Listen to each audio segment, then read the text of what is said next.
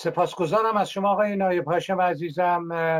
می‌خواستم در دور دوم گفتگو آقای نایب هاشم به شما تفاوتی که نقطه نقطه فراز قرار داریم از جنبه سازمان های به ویژه سازمان ملل و برخورد همطور که گفتیم اتحادیه اروپا پارلمان اروپا در حقیقت.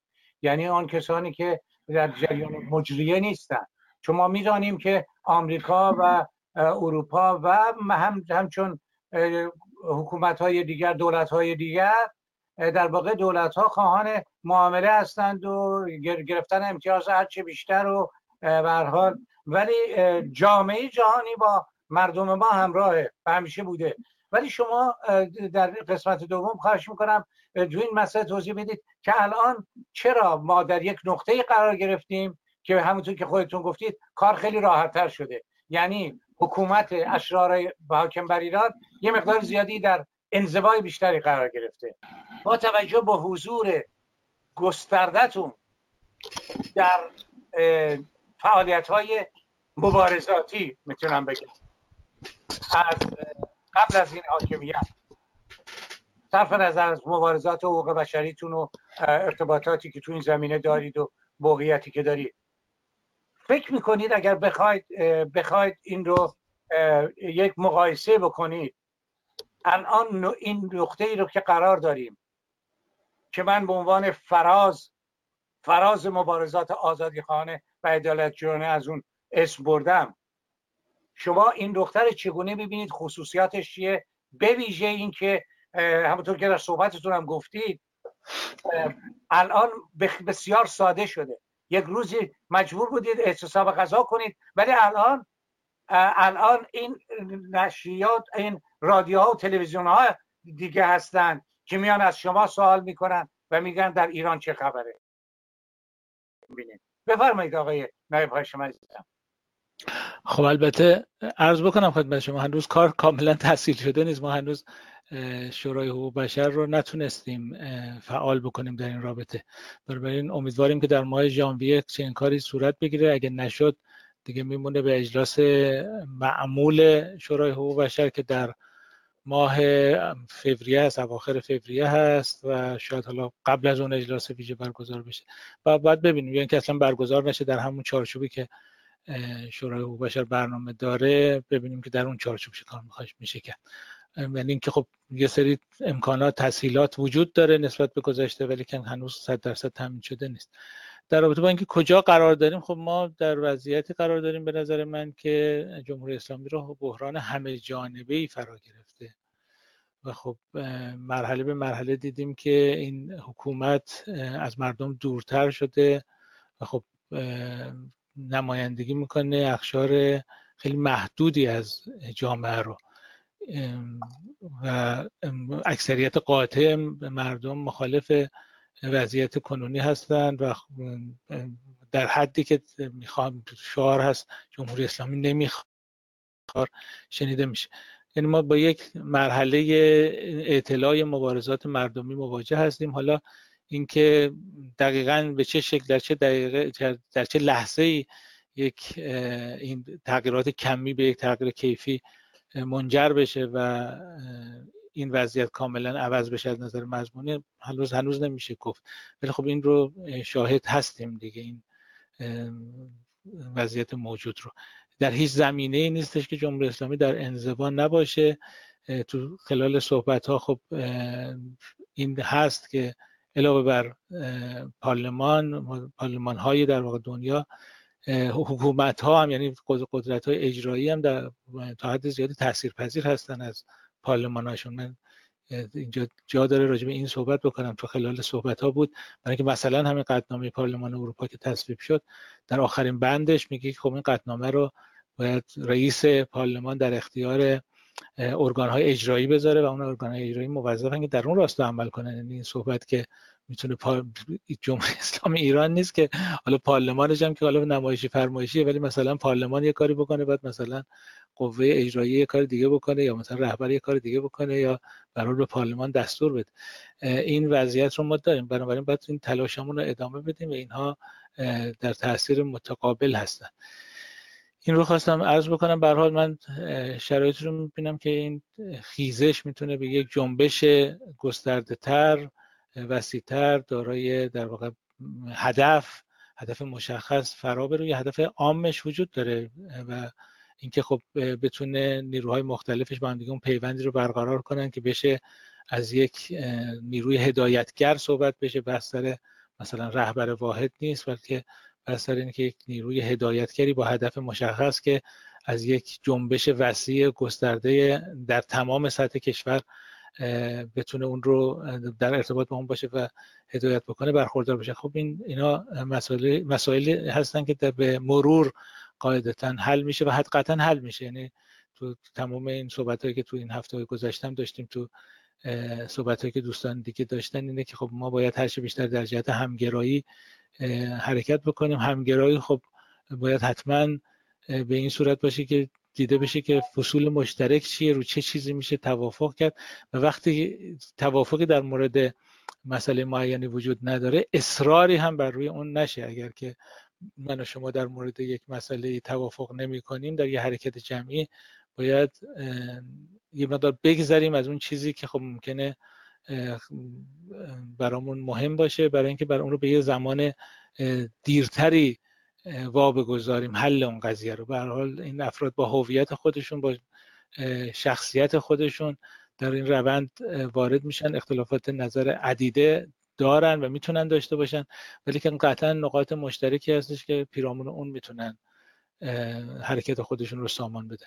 من به حال تو این شرایط می‌بینم که از یه طرف وضعیت سردمداران جمهوری اسلامی در حال تلاشیه در حال سقوط نظام هستیم به طور کلی و از این طرف با نیروهای مخالف اون انسجام معینی رو نه یه انسجام کاملا مطلوب بلکه انسجام معینی رو میرن که پیدا بکنن و خب این ادامه داره. حالا باید ببینیم که به چه شکل دقیقا. صحبت هایی که بعد از 25 آبان داشتیم صحبت از این بودش که ما در یه مرحله در واقع شاید آغاز پایان رو بشه صحبت کرد ازش. من هنوزم فکر می‌کنم که چنین چیزی هست. یعنی اینکه ایران پس از آبان ماه با ایران قبل از آبان ماه تفاوت کیفی داره. جهان هم به حال به ایران به شکل دیگه نگاه می‌کنه به این حکومت به شکل دیگه می‌کنه نگاه پیدا می‌کنه نگاه می‌کنه. ما باید از این فرصت ها در واقع بتونیم استفاده بکنیم با ظرافت پیش ببریم اهداف جمعی رو که داریم و واقعیت اینه که خب همونجور گفتم با ظرافت به این معنیه که خب خیلی در میان افراد مختلف گروه ها مجموعه های مختلف احزاب مختلف چون جامعه باید نهایتا بخش های معین شکل بگیرن احزاب معین شکل بگیرن. خب اختلاف هست ولی که همونجور که مثلا در پارلمان اروپا شاهد بودیم در پارلمان اروپا همونجور که عرض کردم هفت فراکسیون یا حالا شاید هشت فراکسیون یا به شکل نه فراکسیون برای اینکه خب یک گروهش مربوط به برکسیت هستن یعنی می‌خوان از یعنی خودشون خیلی درون اروپا حس نمی‌کنن می‌خوان از اروپا خارج بشن. بنابراین اونها اونها البته رأی دادن ولی که پیشنویسی رو در واقع ارائه ندادن. یه گروه های یعنی افراد منفردی هستن که تعلق فراکسیونی ندارن. ولی دیگه بقیه اونها میشه گفت شش فراکسیون با نظرات مختلف مثلا در یکی از این فراکسیون ها به طور مشخصه در رابطه با ایران خواسته شده بود که مسئله در واقع اینکه ترامپ دست به این حرکت زده گنجانده بشه و اینکه خب اینکه برجام رو اون کسی که زودتر از بقیه روزی رو پا گذاشته دستگاه, دستگاه اداری آمریکاست روش تاکید بشه. یک گروه دیگه بیشتر تاکید داشته که مسئله همین شورای حقوق بشر اجلاس ویژهش برگزار بشه. هر کدوم با همدیگه اختلاف نظر داشتن تو پیشنویس اگر مقایسه بکنیم این شش پیشنویس با همدیگه متفاوته. ولی کن وقتی که به اونجایی می‌رسه که باید با همدیگه همکاری داشته باشن تو این زمینه قطنامه رو تنظیم می‌کنن که نظر همه تامین باشه و این میشه گفت با اتفاق آرا تصویب شده. میگم تو لحظه تصویب فقط دستا بالا رفته و تایید شده و من همجور که ارز کردم بعضی تصور می‌کنن که راههای مخالفی هم داره ولی اون کسایی که مخالف رأی دادن به یک پاراگراف معینی رأی مخالف دادن که بعدا مسلم همونا به مجموعه رأی موافق دادن. میشه گفت تقریبا به اتفاق آراس یعنی می‌توان چنین عمل کرد. یعنی ما می‌توانیم نیروهای مختلفی که هستند خب قطعا برنامه های مختلفی دارن ایدئولوژی های مختلفی دارن آینده متفاوتی رو متصور هستن برای جامعه ایران. ولی که در یک امر همه مشترکن. در رابطه با اینکه خامنه ای باید برود و اینکه جمهوری اسلامی باید برود به طبع اون با فاصله نزدیک. ولی حتی یه مقدار مقدمتر اول خامنه ای برود و با فاصله خیلی نزدیک جمهوری اسلامی چون به هم مربوطن واقعا نمیشه جدا کرد. این این رو اگر روی این توافق وجود داشته باشه و بر برنامه اون حرکت بکنند و هر جا که اختلاف نظری هست هی تاکید فشار بر روی اینکه حتما باید این اعمال اعمال زور در میان در واقع جماعتی که با هم دیگه یک راه و در یک راه قدم می‌ذارن نباید وجود داشته باشه. اگه اینها برداشته بشه و به اینکه برداشته بشه برای خود اون مجموعه باشه در کانال های خودش به طور مشخص حرکت بکنن این رو ولی در فعالیت جمعی نباید بروز پیدا کنه. اینها رو باید به زمان دیگری موکول کرد و خب مسلم این اختلاف ها قطعا بعدا بروز باید بکنه باید در واقع تلاقی اندیشه ها باشه. الان هم می‌تونه تلاقی اندیشه ها تو موضوعات مربوط به آینده باشه ولی که در قدم مشترکی که برداشته میشه نباید این تاثیر بذاره. این به حال نظر من هست من به آینده بسیار خوشبین هستم. به وضعیتی که جمهوری اسلامی گرفتار در اون هست یعنی واقعیت اینه که بعضی از اونها راضی باشن که نه رو به قول خودشون در آبان ماه خاموش کردن ولی این خاموش شدنی نیست. برای اینکه از این این کشتار در کنار کشتارهای دیگر حتما گریبانگیر اونها خواهد شد به طور جدی و ما به سهم خودمون در حد امکانات خودمون تلاش می‌کنیم که چون این شود. یعنی اینکه اینکه جنایات بسیار بزرگ صورت بگیرد و بتوانند از اون بگذرند به نظر من شرایطش نیست. در رابطه با وضعیت خب بین المللی هم خب قطعا حالا حتما تو همین قطنامه ای که در مجمع عمومی تصویب شده دیدید اونجا اختلاف نظرها زیاد هست ولی کن همونجور که دیده میشه اکثریت قالب جامعه جهانی مخالف این هستش که این جمهوری اسلامی به این صورت برخورد بکنه و می‌دونید که در در جامعه جهانی بر مبنای منشور حقوق بشر خیلی چیزها تحمل میشه. یعنی مبناش هم بر این مبنا بوده که کشورها به کار همدیگه کمتر کار داشته باشن تا بتوانند با همدیگه زندگی بکنن از زمان در واقع پیمان وستفالی تا کنیم از زمانی که بر اون مبنایی که جامعه بین الملل تشکیل شد و بعد سازمان ملل متحد. از اون زمان به حال همچین چیزی هست ولی که از اونجایی که یک سری مسائل مسائل مشترک تمام جهانه مثل مسئله حقوق بشر می‌بینیم که خب وقتی وضعیت جمهوری اسلامی به این شکل هست تا این حد نقض می‌کنه حقوق بشر رو جزو معدود کشورهایی قرار می‌گیره که مجمع عمومی براش قطنامه ویژه صادر می‌کنه. خیلی از کسایی که مخالف هستن مبنای مخالفتشون این نیستش که جمهوری اسلامی چیز خوبی است بلکه مخالفت می‌کنن که باید هیچ کشوری رو در یک گوشه قرار نداد به اصطلاح. نباید هیچ کشور خاصی رو باهاش برخورد ویژه کرد.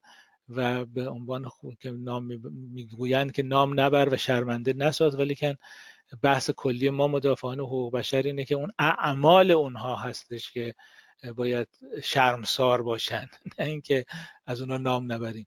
بنابراین خب این در صحنه جهانی هم چنین چیزی مطرح هست به حال این انزوا وجود داشته وجود داره و رو به افزایش هست. این وضعیت بین المللی هست. خب طبعا طبعا ما مدافعان حقوق بشر خواهان این هستیم که با کمترین صدمه به مردم کشور حکومت ها در این راستای اجرای حقوق بشر حرکت بکنن یا به حال به اون مسیر بیفتن کشورهای مختلف. ولی کن خب جمهوری اسلامی چنین نیست ولی با این وجود ما مدافعان حقوق بشر خب مسلمه که مخالف هر گونه جنگ و تحریم به این علت که صدمش رو دیدیم به تجربه مختلف. این بر روی اینجور تحریم این یعنی تحریم های اقتصادی. اقتصادی میشه گفت کور. هستیم ولی کن خب از طرف دیگه با هر گونه تحریم سیاسی موافق هستیم. هرچند که اون تحریم سیاسی هم خب باید کاملا سمتگیری بر ضد ناقضان حقوق بشر داشته باشه. و نه یک تنبیه جمعی. این به طور کلی موضوعی که به نظر من باید داشت و پیگیری کرد ما بدون جنگ و تحریم هم باید بتوانیم و بتوانیم این حکومت رو ازش گذر بکنیم و با صدمات کمتر باید سعی بکنیم. حالا در این میان صدمات معینی دیدن مردم ما و همین الان هم شاهدش هستیم. خب این بحث دیگه است ولی که ما حداقل باید بکشیم به سهم خودمون که این بیشتر نشه. این به طور کلی شرایطی که من می‌بینم و امیدوارم که ما هر هفته که صحبت می‌کنیم خبرهای خوبی در این جهت داشته باشیم. هفته قبل از این نظر هم خوب بود. من در, در ارتباط با مسائلی که ترک کردم از جلسه ویژه شورای امنیت صحبت نکردم. شورای امنیت هم جلسه در رابطه با مسائل هسته ای ایران داشت در مورد بند معینی که این وضعیت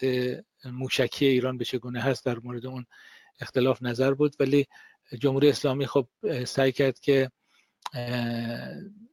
خودش رو قربانی تحریم ها نشون بده و یک مورد که یک کودک مبتلا به بیماری ای بی یا پروانه از بین رفته اونجا ترک کرد و خب این مسئله باعث شد که رئیس شورای امنیت که در حال حاضر آمریکاست به طرف او بره و به حال از این موضوع ابراز تاسف بکنیم ما یعنی در جامعه به سر می‌بریم که تعامل های دیپلماتیک وجود داره. نباید اینها رو منتفی دونست ولی در این حال در دل تمام اینها باید سعی بکنیم که ما سیاست های درست رو پیش ببریم و با حمایت قاطعانه از حقوق مردم ایران که در هم اعلامیه جهانی حقوق بشر هم میثاق های اون کنوانسیون های مختلف که بسیاری از اونها رو جمهوری اسلامی هم مجبور به اجراش هست در این راستا پیش ببریم. ممنون از اینکه باز هم فرصتی بود که در خدمت شما عزیزان بودم. آقای نایب هاشم عزیزم اگر در یک نقطه پایانی و در رابطه با پنجم دسامبر بفرمایید بالا میکروفونتون رو باز کنید. بفرمایید. خب فکر می‌کنم صحبت های زیادی در رابطه شد. من از یه طرف هم صحبت های شما رو می‌خوام یه مدار تکرار کنم که هر کسی به توان خودش به شرایطی که داره سعی کنه که اقدامی بکنه از شم گل نوار یه صحبت. به حال تمام این موضوعات یه دونه کلیک یه دونه در واقع شرکت در یک طوفان تویتری و غیره پیام هرچی این کار قطعا صورت بگیره و در این حال تکرار کنم صحبت آقای منوچر بختیاری عزیز رو که قاعدتا اینه که ما مواجه هستیم با چند صد نفر که جان باختن در این روند در اون چند روز. و خب بعد از اونم به حال بودن کسانی که در اثر در اثر عفونت های ناشی از تیرخوردگی یا در شاید در اثر شکنجه در زندان ها از بین رفتن. فقط محدود به اون چند روز نیست ولی بحث خب چند صد نفره. اینها همه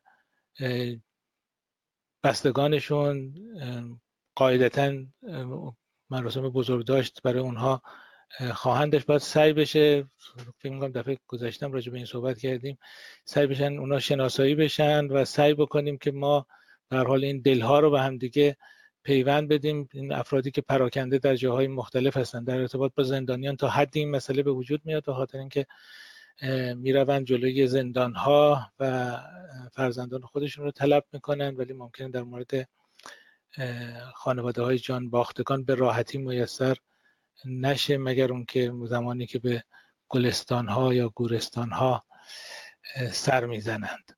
بنابراین این باید تلاشی بشه که این پیوندها برقرار بشه. فعلا خانواده بختیاری هم با تلاشی که خود پویا داشت هم با شیردلی این عزیزان چه آقای بختیاری منوچر بختیاری و چه خانم شیرپیشه این تا حد زیادی پیش قراول این قضیه هستن ولی کن باید رهرو این روند خیلی بیش از این باشه. دارم که ما خب می‌بینم امروز یک ویدئوی جدیدی اومده بود که مادر یکی از قربانیان پیام گذاشته بود. این عزیزان رو ما به سهم خودمون با امکاناتی که داریم بشناسیم و به همدیگه بشناسانیم. این پیام من هست در این ارتباط. ما هم همونجور که گفتم در روز در ساعت 11 صبح به وقت ما که میشه در واقع سه ساعت قبل از زمانی که نه سه ساعت میشه نیم ساعت در واقع قبل از اینکه در ایران حضور پیدا بکنن در مزار پویای عزیز آقای بختیار خانواده بختیاری ما مراسم خواهیم داشت و امیدوارم که به حال به اشکال مختلف بتونیم پیام خودمون رو به این عزیزان برسونیم در همان روز تقریبا همون ساعت ها ما سه ساعت برنامه خواهیم داشت و در این سه ساعت برنامه سعی می‌کنیم همین مسائلی که عرض کردم یعنی اینکه بشناسانیم به همدیگه کسانی که جان باختن یعنی هر شماره ای که هست در حال حاضر ما با شماره مواجه هستیم با چند صد شماره مواجه هستیم اینها به نام تبدیل بشن در حدود شاید صد نام فعلا بیشتر از صد صد نام مشخص شده و به تصاویر برسیم. خیلی از اونها تصاویرشون هست و به زندگی ها برسیم به اینکه هر کدوم از اونها چه زندگی داشتن چه تجاربی داشتن. اونها چند ده سال رو هر کدوم پیش رو داشتن و این چند ده سال با گلوله یا حاکمانی که به زور می‌خواهند موقعیت خودشون رو حفظ بکنن. این زندگی ها تباه شده. یاد بکنیم از اونها و اونها رو هرچه بیشتر برای خودمون بشناسونیم. من این اسماشون رو امروز مرور می‌کردم سعی می‌کنم به حال در ویکیپدیا یه صفحه برای این عزیزان هست.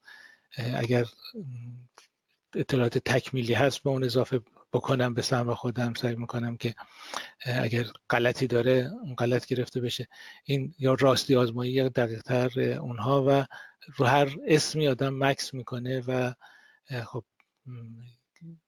ناراحتی معینی قطعا براش به وجود میاد برای اینکه برای اینکه چند ده سال عمر از دست رفته رو هر کدوم از اونها دارن. ممنون از اینکه این فرصت رو داشتم که باز از طریق شما با عزیزان صحبت کنم. سپاسگزارم از شما آقای دکتر نایب هاشم عزیزم